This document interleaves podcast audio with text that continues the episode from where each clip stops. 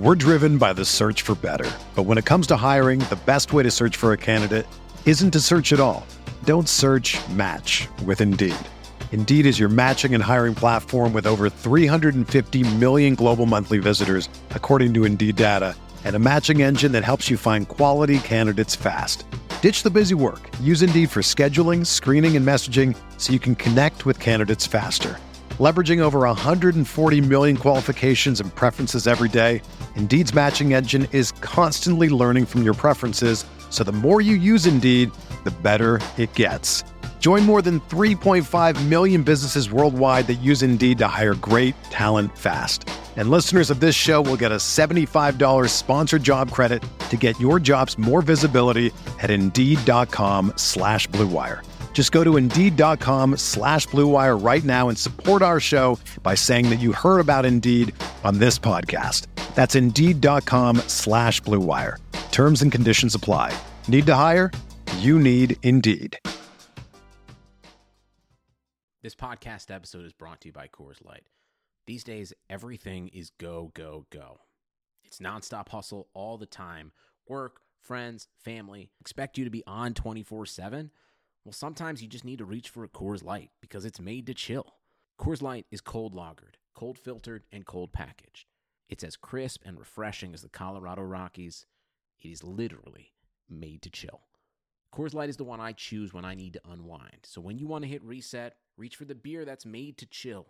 Get Coors Light in the new look delivered straight to your door with Drizly or Instacart. Celebrate responsibly. Coors Brewing Company, Golden, Colorado. Blue Wire. Hey, this is George Kittle, and you're listening to Candlestick Chronicles. New England sending QB Jimmy Garoppolo to 49ers. We believe we found the right guy. Garoppolo, quick pass, caught by Kittle. He dives, and he's in. Touchdown, 49ers. Kittle is gonna go. Touchdown. What's going on, everybody? Welcome back to another episode of Candlestick Chronicles, the 49ers podcast on the Blue Wire Network. My name's Chris Biderman. I cover the 49ers for the Sacramento Bee. With me, as always, it's Kyle Madsen of NinersWire.com of the USA Today Sports Media Group and 95.7 The Game in the Bay Area. Kyle, what's happening? What's happening? Chris, I am drinking some Moscato out of a can, and it is delightful. Wow, you're adulting really hard. Uh, yeah. Yeah, people often look at me and they're like, Kyle, you're super adulting. And I'm like, I know. And then I take another swig of my Moscato out of a can. Yeah, so I, I was in a similar mode for I don't know the last week or so. Uh, I just got back from vacation a couple days ago. Um, I did everything I could not to think about football, and uh, and it was wonderful. It was fantastic. So there's a little bit of rust there, including Uh, studying volcanoes. You became a volcanist yeah. for for a couple days. I uh, yeah, I walked in a volcano, which was pretty cool. It, there wasn't any lava or anything, but it was uh, this big crater. there wasn't any lava in there because all my takes were on Twitter. Boom. Hey, uh, we're off to a really good start to this podcast. um, spent some time on the beach, uh, went hiking, did did a lot of uh, vacation type things, and uh, it was very much needed after that crazy 49er season, which included losing the Super Bowl. Um, but this podcast, now that we've had some time to breathe, some time to evaluate, uh, we're gonna kind of dive into what to look forward to this offseason and and the sort of primer that um, you know what fans should be looking for, what you guys should be expecting as the combine comes up here in two weeks. Uh, then free agency a couple weeks after that. We're because the Niners played in the Super Bowl, we really don't have much time to take off uh, before we have to get into all of these off-season things. So that's really where we're going to start. Um, but Kyle, you have been in the. I know I ask you this a lot, so let me know if this is annoying. But you have been in the sports talk radio um, realm these last couple weeks, and and I've been ignoring basically everything that has to do with sports sports talk radio and Twitter and all of that. So why don't you give me a rundown, if you don't mind, of of where things stand with um, just what people are talking about and and uh, where where the thought process is with fans and talk radio hosts uh, about the 49ers right now. Well, it's kind of interesting because I I we've basically not talked 49ers at all this week. Hmm. There's been some like really preliminary kind of free agency stuff and a little bit of George Kittle contract stuff and DeForest Buckner contract stuff, but I think that was such a whirlwind run to the Super Bowl where from like week 8 on every 49ers game was a playoff game. Like just because of how close the standings were all the way up until week 17 and then they had actual playoff games and a Super Bowl that they lost in heartbreaking fashion. And I think by the time Super Bowl week ended and went into this week, I think people were just kind of not over it, but like exhausted. There wasn't there wasn't a whole lot to say, uh, a whole lot left to say anyway. Uh, all the decisions in the Super Bowl had been dissected, and the timeout argument was was made and and had, and I think at this point the the 49ers are kind of going on the back burner. The Warriors made a made a big trade for Andrew Wiggins, so that's been a big talking point. The Houston Astros with their with their cheating scandal and their quote unquote apology today was a really big talking point. So right now, at least in the in the sports talk radio realm, we've really been trying to find avenues for conversations outside of the 49ers, knowing full well that the combine starts and then three weeks after that we get free agency and things kind of start rolling again. So uh, it was kind of a small break from the 49ers, but like you said, with the team going to the Super Bowl, it's not like there's that huge that huge gap between uh, uh, the the end of the season and then and then something noteworthy happening again. Yeah, and it's interesting because normally, as as somebody who covers the team and who has covered the team through a lot of the lean years, it it feels like it takes forever for the regular season to end and then free agency to come and then the draft.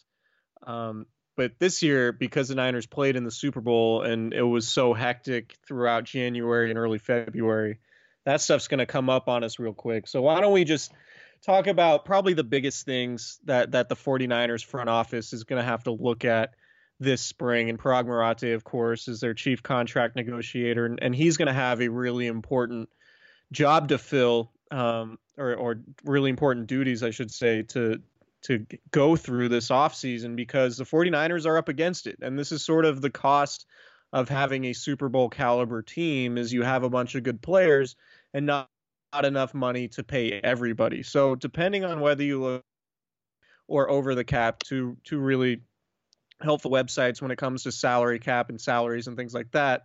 Uh, the Niners have anywhere between 13 and 19 million in cap space, which is near the bottom of the league.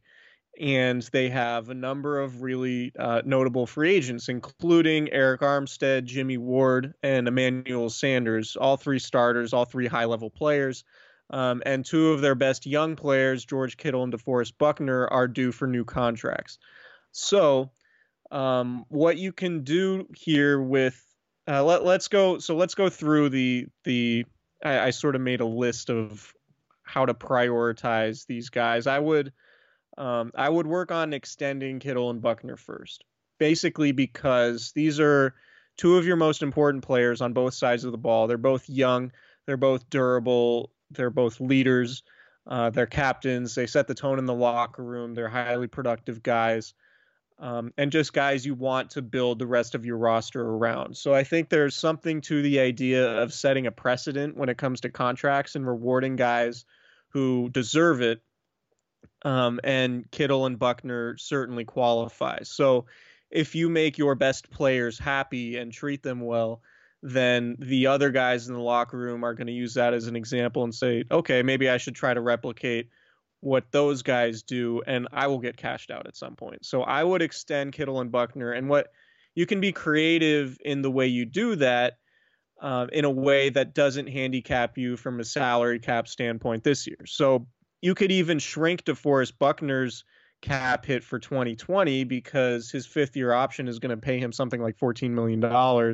You could guarantee him more money down the road, shrinking his cap number for this year and backloading the co- contract, which is sort of the opposite of what the 49ers have done in recent seasons with all their big contracts by front loading them, giving them flexibility uh, later in those deals because they had so much cap space um, all those years ago when they were really bad, right? So now that the 49ers are good, they would do the opposite of that, push that money back. Same with George Kittle. Um, you're probably going to give him a significant bump, but it might not be in a way that really affects your cap situation too much this season, uh, even though he's probably going to end up getting something like 13, 14 million dollars a year on average, which would completely reset the tight end market because he is the best tight end in the league. So I would extend those guys first because it's not going to have dramatic implications on your 2020 cap and it does it sets a precedent for the rest of, the rest of the locker room. And then the other three guys, the three guys, Armstead, Wards, and Sanders, I would put them in that order of priority. I would have Armstead yeah. first, Jimmy Ward second, and Emmanuel Sanders third. Um, mostly because I think Armstead is is just an extremely important player to the defensive line. And uh, I think Ward, you and I have both talked about him extensively. We're we're the presiders of Jimmy Ward Island. I think you could bring him back on an affordable contract, and he was a very important piece and one of the best secondaries in football. And I have Sanders third on the list because I think he's the most replaceable, mostly because of how good this incoming draft is with receivers, and because you have other receivers coming into the mix next year, potentially if Trent Taylor gets back healthy and uh, why Jalen am I blanking? Jalen Hurd. Thank you. Yeah, clearly on vacation mode. We'll edit that part out, hopefully. So yeah, with Trent Taylor coming back, Jalen Hurd coming back healthy, in theory, uh, and maybe using that 31st overall draft pick on a receiver, um, you might be able to re- replace Sanders that way without having to spend eight, nine million dollars a year over the next two to bring him back. What do you think about that order of of operations that I just laid out? I think that's right. I think when it comes to because ultimately with free agency, you're trying to weigh a little bit like or when you're prioritizing these free agents, you're trying to weigh like how easy or difficult are they to replace. And replacing somebody like Armstead, who's so good against the run on the edge, and then was such an effective pass rusher this year, both inside and on the edge, uh, that's that's really difficult to find, and I don't know if he'll replicate his 10 sack season moving forward. But if he's healthy, I imagine, which he has been the last two years, I imagine that he could pretty regularly be a be a six or seven or eight sack guy, which is not super easy to find uh, in the league uh, when when you're as good against the run as he is. So uh, I I agree that that you have to prioritize him first just because I think his skill set is so difficult to to replicate. The same goes for Ward, but I I think it's easier to find uh, uh, an effective safety than it would be to find somebody like Armstead, uh, who's just such a good all around player on the defensive line. Ward though, like I struggle with this because I don't want this to sound like it's shade at Jimmy Ward. You know what I'm saying? Mm-hmm. Like Jimmy Ward was a really good player. He came in against the Browns in week five and was just excellent from the jump. And he he really played well all year. Not that I see hmm, I'm talking my I'm talking myself into a ditch here because I think safety play is so vital. Like like especially in the Niners defense, having a really good safety is essential. And I think Jimmy Ward is really good. And I think the 49ers should try and re sign him. But I think finding another really good safety, whether it's in the draft or whether it's finding somebody in free agency who might come at a little bit cheaper price tag, I think that's a little easier than it would be finding someone to replace Armstead. So that's why Jimmy Ward goes second for me. But uh, if they can bring Ward back, I think that'd be huge for their defense, just because I think he is such a good player. And then Emmanuel Sanders, is not only third, but a pretty distant third for me. Because I don't know what his market's going to look like. I don't know what his price tag would be. And if his price tag goes like a dollar over what the 49ers might be wanting to pay him, like I think it's pretty easy to let him walk. Because everything I'm hearing about this receiver draft class is that it's one of the best draft classes in decades. Um, as you mentioned, Trent Taylor and Jalen Hurd both uh, potentially coming back off of injury. Like Sanders to me is the easiest one to replace. I, I again, I think he's a really good player. I think he's still a really effective receiver, even at 33 years old. But when it comes to trying to prioritize where the 49ers are distributing their little bit of money, I think Sanders has to be has to be a pretty distant third. I might put Ronald Blair ahead of Emmanuel Sanders, honestly. Yeah, that's my that's, that's, a, my that's a bad call. Okay, I, I respect the take. Um, I do think Blair is a is, has been a very underrated player for the 49ers these last couple years and I don't think it's a coincidence and we've talked about this a lot particularly during the second half of the season but that the defensive line took a noticeable step back in terms of raw production when Blair was out because he did play a significant number of snaps. And like Armstead he's somebody who could play inside and outside um, and he was a productive player spelling those dudes and so um, yeah, I'm with you. I think Blair is an important player and a, and a key free agent to watch. And in some in some cases, I think the the injury, the torn ACL that he suffered in November against the Seahawks, might be a blessing in disguise because it could lower his price, um, which might be good for the 49ers. So if they did let Armstead walk, or if uh, they did say what the Chiefs did with Dee Ford and tagged him and then traded him for you know a second round draft pick.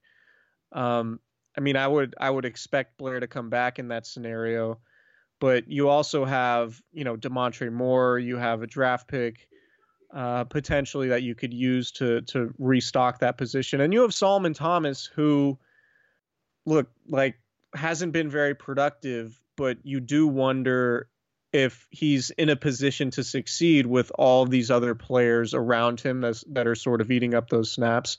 Like, I do wonder what Solomon Thomas would look like in a starting role where he could play, you know, 75% of the time.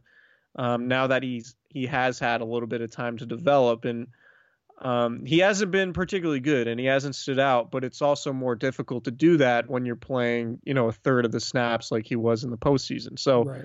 um, you know, I, I think the 49ers defensive line would still be very good with Armstead, you know, playing elsewhere. I would imagine they would free up that space to either, you know, I mean, if if Armstead isn't on the team, put it this way, they're going to get um, a draft pick or and or have more uh, money to spend at that position. So I don't think it would be dire straits, and I would ab- absolutely expect Ronald Blair to be back.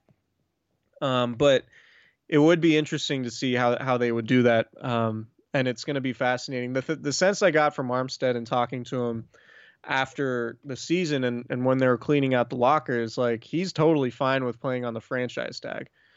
And he's not it doesn't sound like he's gonna be one of those guys. It's like, no, I want um, I want five years and a hundred million dollars uh, or nothing. Like I, I, think he would be fine with getting either the franchise tag or a short term deal. Um, and I'm very curious to see what the market is for Armstead because obviously this was his his best year far and away from a production standpoint, but he did play in every single game for the second straight season while injuries were a significant issue the previous two years. So now he's sort of proven he can be durable. Um, he's proven he can be productive, but at the same time, will other teams look at that like, oh, Armstead's a really good player?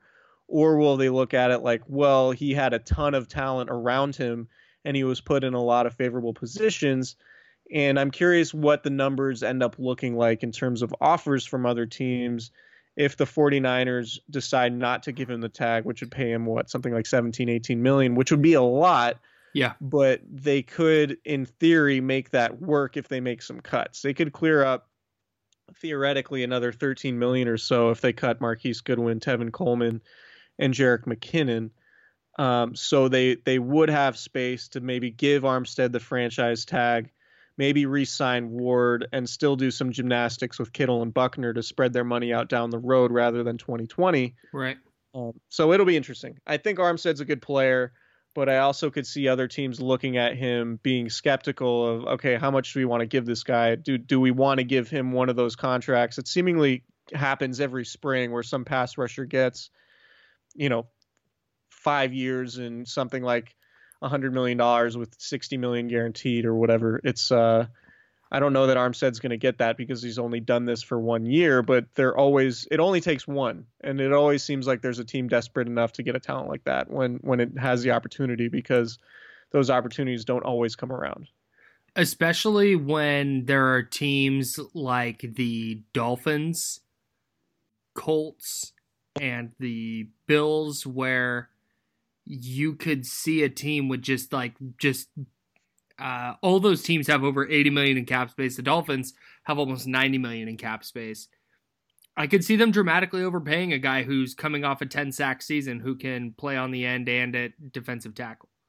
Um, I I should say could play at the end or a 4-3 defensive tackle. Um, yeah, I, I just I I and Armstead I, has I, a I imagine has a he- lot of reasons to want to stay. Yeah, I- that and that was that's kind of where I was trying to get is he's from Northern California.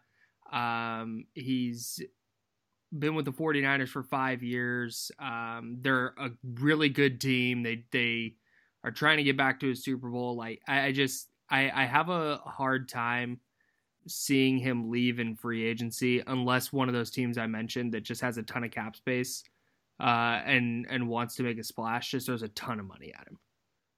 Yeah, Which absolutely. for for all the things you said, I'm not, I'm not certain will happen. Right. So yeah, we mentioned Ronald Blair's a free agent. Ben Garland, who ended up playing center uh, after Weston Richburg tore his patella in December.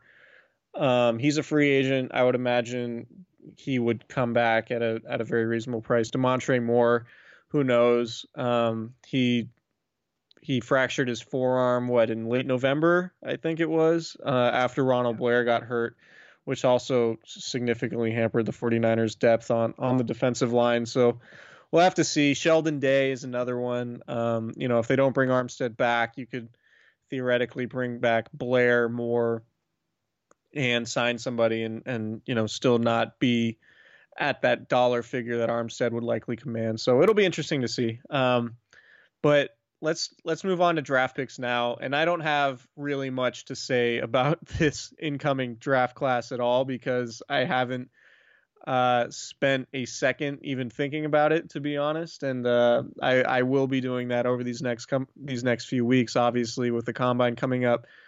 Um, but it's important to point out that the 49ers have six picks and only one is before round five Yeah, which is tough. the 31st pick overall. So the early thinking for me is that I think the 49ers are going to be super inclined to trade back and try to get as uh, as many um try to get as many draft picks in day 2 and day 3 as they possibly can by moving back sort of what the Patriots are known for doing turning their first round pick into like three thirds or or something like that. See- I, I could I could see them doing that. Unless something happens where they lose Armstead or Ward or something happens where they need to fill like a starting role. I could see them picking at 31 and then just living with some with some later round picks. The Titans did that one year where they they had like they they had like four draft picks. Uh, they used their first round pick and then traded up a couple of times and that was it. Their draft was over. I could see the Niners doing that just because they don't have a ton of holes to fill on the fringes of their roster Mhm. um just from just from a like necessary depth standpoint. So if they use that one first round pick and then just tried to find find a couple of guys in round five and and six or seven to to fill out the roster that wouldn't surprise me that much. But i think you're right. If they find a taker for 31 like a team looking to get back into the first round to get that fifth year option uh i i, I definitely think that that's going to be the move uh, because believe it or not, having more draft picks is better than not having more draft picks. Yeah, that's a that's a strong take. Yeah, um, Todd you. McShay released his latest mock draft this week, and he has the 49ers going with a wide receiver from Colorado named Laviska Shenault. Junior. Um, I'm a bit dude, big Laviska Shenault fan. Okay, so yeah, McShay describes him. I've never heard of this guy, and I thought I had a sort of decent grasp of the receivers I would go early, uh, which shows how much I have not, how much time I have not invested in the draft so far.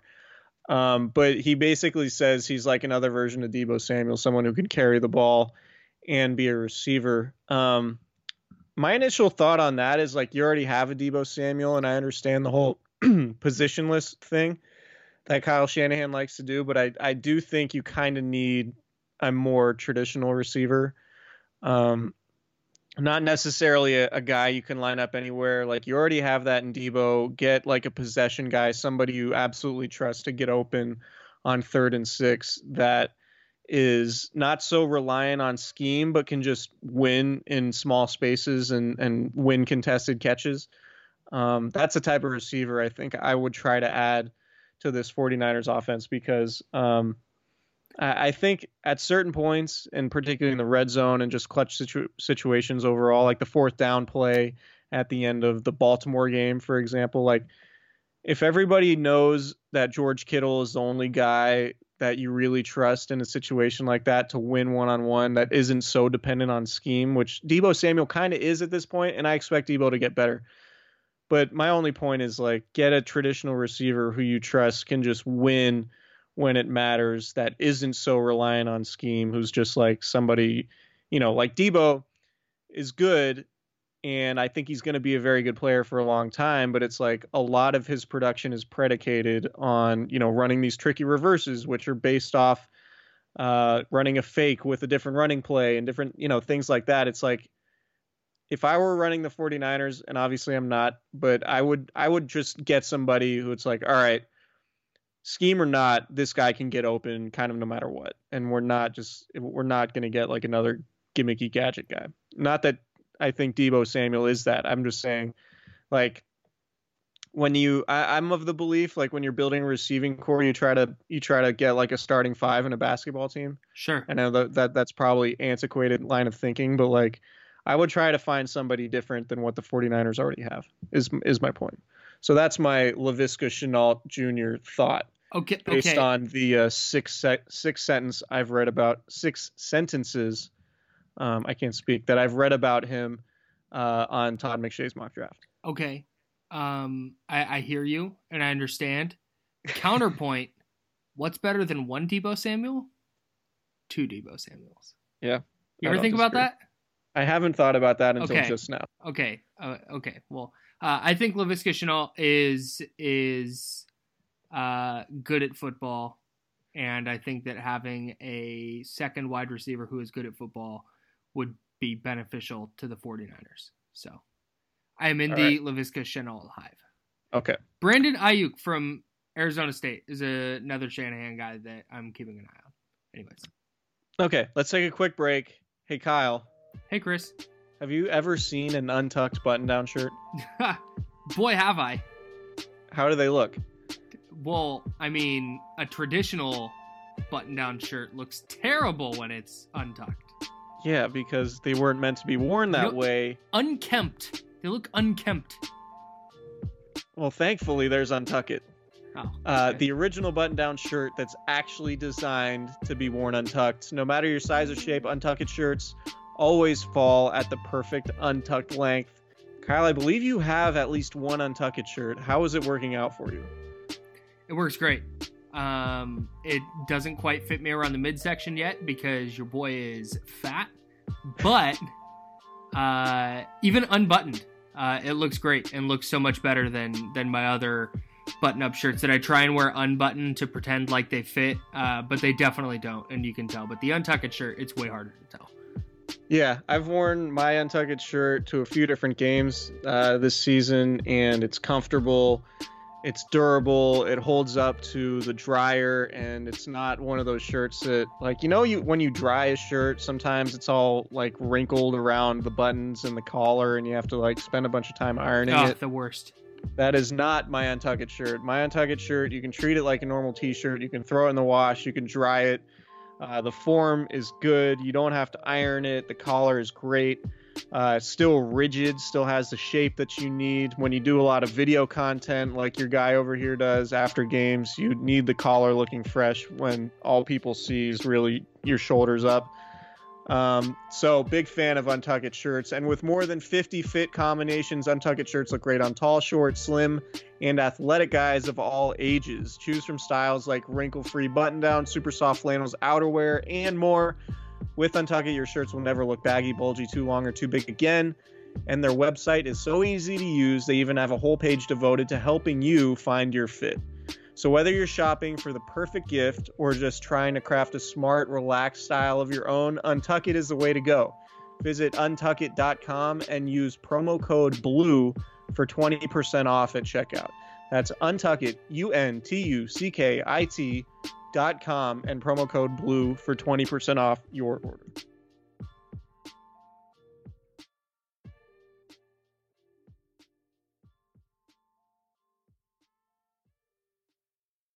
All right, so there's another subject that you and I wanted to talk about, um, but before we get to that, we have a uh, a bet online futures bet Yeah, to boy, discuss. boy, do we. We have the betonline.ag futures pick of the week.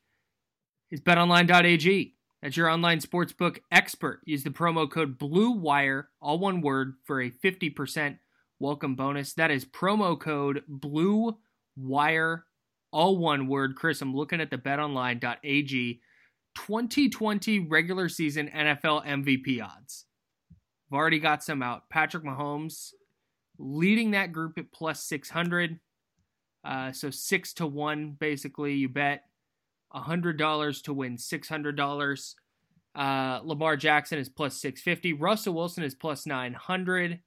Uh, Deshaun Watson plus 1200. You got to go all the way down to plus 4000 uh, for to find Jimmy Garoppolo. He has the same odds as Ben Roethlisberger, Josh Allen, the Bills quarterback, Kirk Cousins, and Philip Rivers. Wow. I think. so, go ahead. well, so what do we think that number is by the time the season starts? I think it's Fast pro- forward to to Labor Day week or the week after Labor Day. Um, I think it's probably. Man, I, I it depends a little bit on how the preseason goes in the draft and stuff, right? Uh, I think it's probably I think it's probably about the same, maybe maybe closer to plus three thousand, uh, at thirty to one. But I, I'm not sure it gets much higher than that because there's all the quarterbacks I named uh, before: Deshaun Watson, Carson Wentz, uh, Dak Prescott, Kyler Murray is plus two thousand, uh, Rodgers, Brees, Christian McCaffrey, Zeke Elliott. I have a question. Yeah. What's Tom Brady? He is plus twenty eight hundred. Okay, He's so I have a prediction. I have a I have a prediction. Please. Uh, Jimmy Garoppolo is going to have better MVP odds than Tom Brady come week one. Oh, racket! I love that. Uh, That's- is who's your who's your early 2020 regular season MVP pick? I'm giving you hundred dollars to bet on this. Oh man. And if you if you have a Um, player in mind, I can give you their odds. Well, God, I don't want to alienate our listeners, but um, I mean Russell Wilson is. I, I thought Russell Wilson would win MVP before this season started, and uh, I was happy to see that my take wasn't all the way wrong on that as the season Yeah. went on. Yeah. Um, I think the Seahawks are going to be better next year, and I think Russ's supporting cast is going to be a little bit better. And if they end up winning 12 or 13 games, it might be kind of a a coronation narrative type award for him because people look at his last few years and be like, yeah, you know what, this guy probably deserves to win an MVP Yeah. unless Patrick Mahomes, you know, does what he did last year, um, or I should say in 2018 when he had uh, 50 touchdown passes and threw for 5,000 yards, which he might do that again next year. But um, if I were to bet $100 on MVP for 2020, I really apologize, Niners fans, but it would probably be Russell Wilson. That one hundred dollar bet would bet you would net you nine hundred dollars. I'm scrolling right on down to Baker Mayfield, dude. He's at plus thirty three hundred, so it's bet hundred to win three thousand three hundred dollars Wait, what was Garoppolo? plus four thousand. Baker Mayfield is more likely to win MVP than Jimmy Garoppolo next year? According according to these odds, yes. Um, but Baker Mayfield with Kevin Stefanski uh, as their head coach now, they I know it's pretty wild. Uh, we're gonna I'm I'm I know we've got a Jimmy Garoppolo thing to talk about here in a minute, so I'm I'm saving my takes there. But uh, Baker Mayfield in a in a real offense now uh, with all those weapons. I think we're going to see the Browns this year look a little bit more like we thought the Browns would look last year. And I think that that means Baker Mayfield is in for a big year. And I like those plus 3,300 odds. Not necessarily sure uh, I think he's going to win, but uh, if it means risking a 100 bucks uh, to win 3,300, I think I like it. Wow. Yeah, man. Baker Mayfield. I, am not totally against your take. I'm just very surprised that he's he has better MVP yeah, or well, he is more likely MVP odds than Jimmy Garoppolo. I have, that is I, I have, wild. I have some thoughts on that, and we'll get to it in a minute. Uh, that was your BetOnline.ag futures pick of the week. Remember to use promo code Blue Wire, all one word, Blue Wire, for your 50% welcome bonus at BetOnline.ag. And and Chris, the reason I, I, wanted to save this is because I think that it ties into this conversation that, that you and I wanted to have. But I think if Jimmy Garoppolo completes that that bomb to Emmanuel Sanders and the 49ers win the Super Bowl, I bet Jimmy Garoppolo is sitting up near Kyler Murray or Dak Prescott at plus 1800 to plus 2000. I bet he's better than that. I bet he's like ten to one. I, I'll I'll I'll buy that too. Yeah. Um, the really quick revisionist history on Jimmy Garoppolo's season, based on six minutes of one football game, has been wild. Yeah, uh, I've been looking forward to, to talking about this because I've seen it on social media in the in the little bit of social media I've consumed, and obviously there are a lot of free agent quarterbacks. Um, and obviously, topping the list is Tom Brady, the San Mateo native who grew up a 49ers fan, and all of those things. Um, and there's, I guess, I don't know how large of a contingent of people actually want this to happen, or, um, but I mean, so here's my take. Um, if the 49ers want to get older, uh, worse at quarterback, and piss off the locker room, I think cutting Jimmy Garoppolo and signing Tom Brady would be awesome. like, so I I just don't. I, I understand like we live in a very reactionary culture, particularly when it comes to football. And and you and I have talked about Jimmy Garoppolo and, and his role in, in the Super Bowl um, at length. But I just think it would be totally insane after all that we watched seeing Garoppolo play in 19 games to think, okay, the 49ers have to move on from their quarterback who just spent his first full season as a starter coming off the ACL tear um, and help get the team to the Super Bowl. Um, and I know the 49ers were a team with a elite defense and an elite running game, but Jimmy Garoppolo was also good to great uh, hovering around very good basically all year long with a few bad spells, which no quarterback is exempt from. And now he's looked at in this light of, well, Jimmy Garoppolo can't get it done because he was bad in the fourth quarter of the Super Bowl after being very good during the first three quarters. Um, my thing with Jimmy Garoppolo has always been that um, he is very new to this like franchise quarterback every game starter type deal, right? Like this is the first time this year he started more than five games.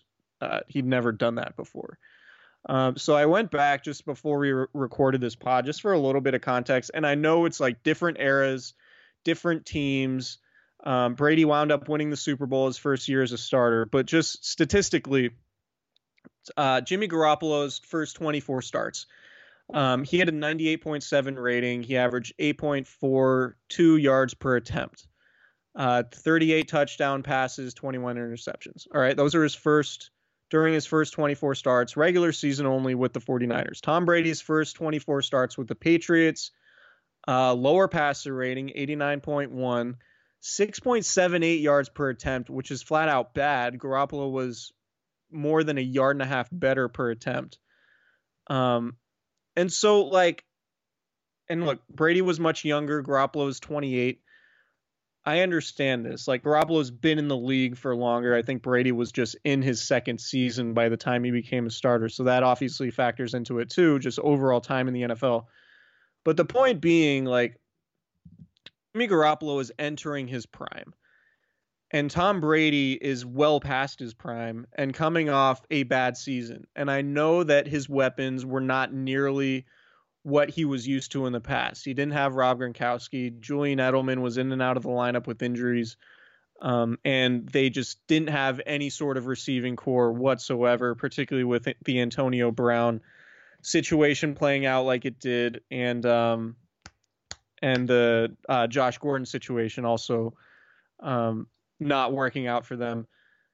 But like to me right now, Jimmy Garoppolo is a much better option than Tom Brady. And the cost is basically going to be the same in terms of finances, but you're costing yourself years, right? Like if you get rid of Jimmy Garoppolo, theoretically Garoppolo could be your quarterback for the next decade. Tom Brady is going to be 43 in August and you have him for what? Okay, I mean, can you Two count on him maybe? for a second season? Maybe. Maybe, right? And that's Like- that's the whole thing.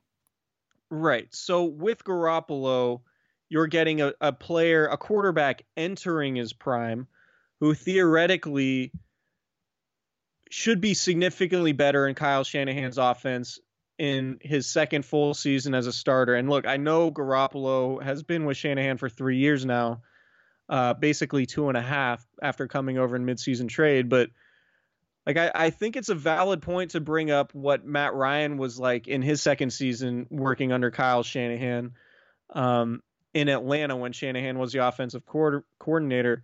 Ryan was pretty mediocre in 2015 when the Falcons went eight and eight when Shanahan was in his first year there, and he had a lot of trouble with his back to the defense, running play action and things like that. Um, but he still averaged uh, 287 yards per game and had an 89 quarterback rating. He threw 21 touchdowns to 16 interceptions, right? So Garoppolo had what?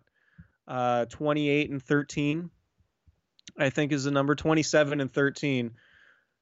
So Matt Ryan in his second season won league MVP, threw for nearly 5,000 yards, had 38 touchdowns and seven picks uh, 9.3 yards per attempt, which is completely insane, and 117.1 passer rating, uh, and 79.4 QBR, which both led the NFL.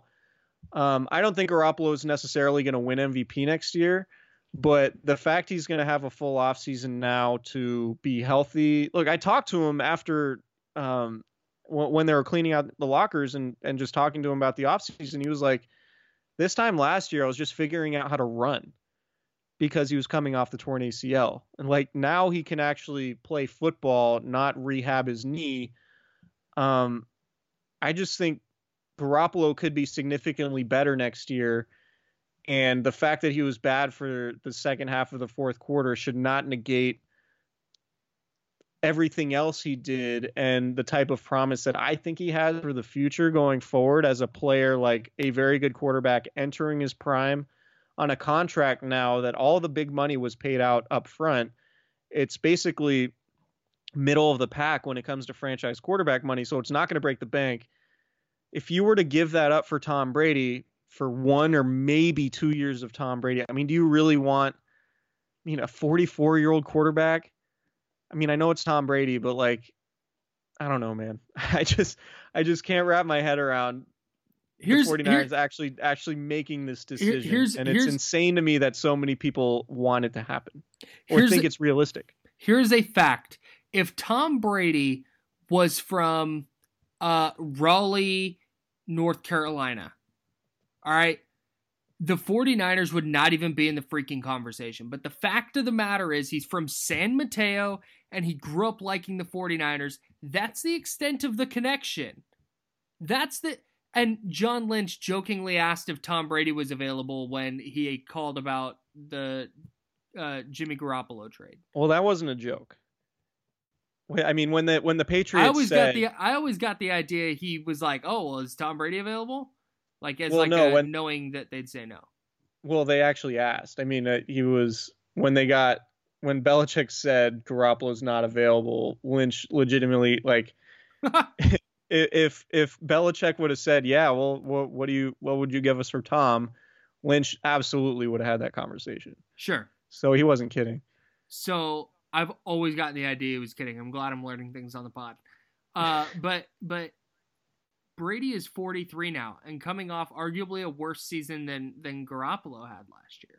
Significantly Like- worse Like statistically. and I and and it- this it's just it does it doesn't make sense on any level outside of Tom Brady used to like the 49ers which is not a criteria for a team acquiring a player and cutting the quarterback that just took him to the Super Bowl and got him within 6 minutes of winning it in their first in his first season as a starter. The other thing to note about the Super Bowl is the Niners nearly had a stop on third and 15 uh, that that would have ended the game and won in the game as well. Like the moving on from Jimmy Garoppolo is just not like I I'm mad that we even have to address it, but it's been brought up by enough places that it has to be addressed for how ludicrous of a thing it is. yeah, like and- on and- every conceivable level. and th- this is my least favorite part about this business of being in you know content and NFL media and all that like anything you can make an argument for you can create content out of and anything as controversial involving huge names like Jimmy Garoppolo at this point and Tom Brady is going to get massive clicks right like if you're anybody if you're a reputable um outlet, you can say, well, here's a scenario. Maybe the 49ers aren't sold on Garoppolo because coming into the year, there was talk that maybe they like Nick Mullens more and blah, blah, blah, blah, blah. And now you have the fact that Garoppolo was bad in the fourth quarter of the Super Bowl. Hey, Tom Brady's available. Like, there's a lot of SEO in this idea, right? You could you could throw Tom Brady and Jimmy Garoppolo and 49ers and Patriots into SEO tabs and you're going to get massive clicks because that's just like how this medium works at this time of the year and it's one of the things I really don't like about it because I mean Kyle Shanahan basically came out and said it. He was like Jimmy Garoppolo was one of the reasons we went to the Super Bowl and he thought Garoppolo was three quarters of the way to winning Super Bowl MVP, uh, which he might have if he hit that throw to Emmanuel Sanders uh, instead of overshooting him. So, yeah, I mean, I just think it's crazy. Like Brady's worse than Garoppolo, or at least he was this last year. And I know we trust him more because he has a very extensive Super Bowl resume, which also includes three Super Bowl losses, by the way. Um, and I just feel like, you know, this is this is much ado about nothing, and it's crazy. And and I think my other my my other least favorite thing about this business is like something goes wrong in a high leverage game and you have to make sweeping changes like you know the people tweeting me like oh you they they have to overhaul the roster because they lost. It's like no like the, the roster the roster was one of the reasons why they got there. Truly insane. like you don't need to make changes. You just need your guys to play a little bit better because you were in position to win the game and then everything sort of fell apart. And it wasn't just Garoppolo. It wasn't just Shanahan. It wasn't just the defense. It was a perfect storm of all of these factors. And oh by the way Patrick Mahomes is pretty good There's a small contingent as well of fire Kyle Shanahan people on the internet. Like, dude, losing losing a Super Bowl also means some fans lose their minds. yeah Like, just yeah I can't I, mean, can't wait for next season to start so all of this can be over. Yeah, I uh I think and I thought this sort of before the season even began like these last 2 years just being around Kyle Shanahan and um seeing how much he was able to get offensively from a team that was basically bereft of talent with, you know, CJ Beathard at times and Nick Mullens at times and how quickly Jimmy Garoppolo incorporated like I know the win-loss record was bad. They were 10 and 22, but it was very clear to me if the 49ers were to like move on from Kyle Shanahan after those two seasons that he would have been the hottest coaching candidate around. Correct. Um, and and that certainly bore out over this last year where the 49ers rolled a ton of sevens in terms of the way they constructed the roster and wound up going to the Super Bowl. So the 49ers are fine. They're fine at quarterback. They're more than fine at head coach. Um, if Garoppolo comes out this next year and is worse, then I think it's time to have the conversation. But I don't think Garoppolo playing poorly in the fourth quarter of the Super Bowl means that he will never ever win a Super Bowl. Um, the Did- other thing, and I know we've mentioned this before, just like it's it's weird how we think about quarterbacks because the only quarterbacks we trust are guys who have won Super Bowls. Well, all those guys that won Super Bowls at some point in their careers had not won Super Bowls before. So like at some point they're going to be quarter the only options you have are quarterbacks who have not won the Super Bowl. Patrick Mahomes never won a Super Bowl before this, right? So like we can't only trust quarterbacks that have not won Super Bowls. It's not how this thing works. We can't just be like, "Oh, well Tom Brady won a Super Bowl or won 5 Super Bowls." Like we can't six Super Bowls, whatever it was. We can't just go back like and only trust him because that like Tom Brady's gonna be 43. Right.